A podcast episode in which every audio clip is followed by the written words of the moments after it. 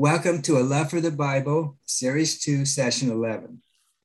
This is Dave Clark. In the recently completed Series two, Session ten, I interviewed Kim Van Tran, a refugee from Vietnam, who shared some of her overall experience and how she gained an appreciation for the Bible. This session, I will be interviewing Deborah Reisdorf, with whom I shared the experience of doing a TED Talk to the same audience in Long Beach in two thousand seventeen. The common theme of these Long Beach TED Talks was issues involving youth. And my topic related to teen-adult dialogue when it comes to matters of faith, and her subject was the problem of bullying in our society, such as in public schools. Deborah has been an attorney for twenty-eight years during workplace discrimination. This was foundation for her later work and passion towards assisting with the problem with bullying. We can look forward to hearing how she uses the Bible towards sharing principles dealing with the bullying issue. Hello, Deborah. Hello, Dave. Uh, to begin, tell us about the types of cases you have been involved with while serving as an attorney, and what has been your mission related to curbing bullying? Well, that's a two-pronged question, because as an attorney, I was doing that much sooner than doing the bullying. But I was working in the workplace. As you described, we were doing discrimination cases, sexual harassment cases, protecting employees from bullies.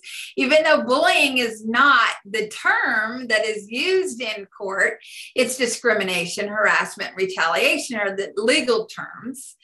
But it's really dealing with bullies in the workplace. They just have to rise to the level of a legal violation. Mm. So when I began considering the issue of bullying, it patterned very simply into the same concept, because while there are laws in schools prohibiting bullying, treating each other differently, it's all related to discrimination, harassment, because they still talk about those protected classes. Your gender, your race, your religion, those kinds of things. So those are still directly related to bullying in the classroom. But what I really started on the bullying about is in twenty ten, thirty-three students that we know of killed themselves after mm. extended periods of bullying. And that just grabbed my heart. Who's not mm. doing something about this? And that's yeah. when I began to research and began my nonprofit.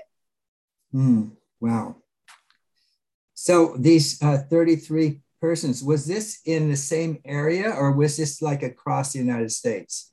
This is across the United States. Uh-huh, you right. may have heard of Phoebe. You may have heard of a young man who jumped off the George Washington Bridge. You may have heard of a young girl up in Northern California. I don't remember her name right this moment, but yes, they are across the country. Right. But wow, but thirty-three people for such a thing to happen to them is, is really, really a concern. So how has your knowledge of the Bible assisted you with this? All right, so when I was in middle school and I was teasing an older, quiet, shy girl, her mother was my teacher. And her mother made us memorize Ephesians four eight, which says, "Finally, brothers and sisters, whatever is true, whatever is honorable, whatever is just, whatever is pure, whatever is lovely, whatever is commendable, if there is any virtue, if there is anything worthy of praise, dwell on these things." So this was a way that she taught us how to do that. So I have subsequently found a number of scriptures that help parents with their children, so they can help their children memorize scripture. Because "what time I am afraid, I will trust in you" is a verse I memorized mm. as a child. Mm-hmm. And so when I'm afraid, it helps. And so people who, kids who are targeted or yeah. they're the bully, yes. there are scriptures all the way through the Bible that help us with that mindset. Wow. Yeah, you know, it just makes me think about, as adults, we have various challenges that we we face, And when we think about young people, one of their big challenges is probably bullying. And I, I know myself, I had a bully at one time that was a problem for me. And, and I think that um, kids can be helped from the Bible just as we can be helped from the Bible to be inspired and have the right attitudes for things like bullying. Yeah, that's great. Now, do you have a way you like to personally study the Bible that you would like to share? Hmm. I study the Bible using multiple versions. Ah, I uh-huh. grew up on the King James. I went to college and we used the N I V. And now at this stage in my life, I am doing Messianic Jewish huh. congregation meetings. And we use the Tree of Life version.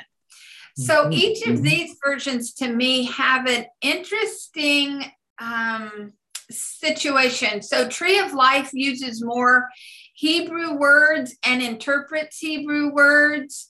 So I've learned the value of looking at the original text. But for everyday reading, I read until something speaks to me. Mm-hmm. I don't just read three verses or four verses, you know, and it could be one verse and then that one speaks to me and I can use it for the day. But I read until God said, this is the verse I want you to read. Yes, um, earlier last week, I was reading and I thought, okay, I've read enough. I read quite a bit. And I got up to leave and it's like, no, you need to keep reading. And I sat down and God gave me a very special message for my husband that morning that I would have missed if I hadn't continued reading until I found the part that spoke to me. Wow, that's great. You know, I uh, I think about um, Messianic Jewish uh, faith, you know, and I, that's, that's a kind of a unique way of doing it. And what is it that got you interested in that particular way of, of studying the Bible and, you know, relating to the Christian faith? Well, my husband, David, has been, we both went to the same Nazarene college, so we are raised the same, but he was looking at the original scripture. That, I mean, he has a religion degree. That's what they teach you when you're studying. Mm-hmm. And there were so many things, for example, the feast and festivals. Why don't we celebrate and practice the feast and the festivals that God put in practice? Mm-hmm. Because they say, oh, it's for the Jewish people. But mm-hmm. wait a minute, it says for the Jews and those that were strangers within their gates. There mm-hmm. were, uh, what do you call them? The ones that are not Jews. I can't oh, forget the word. Gentiles.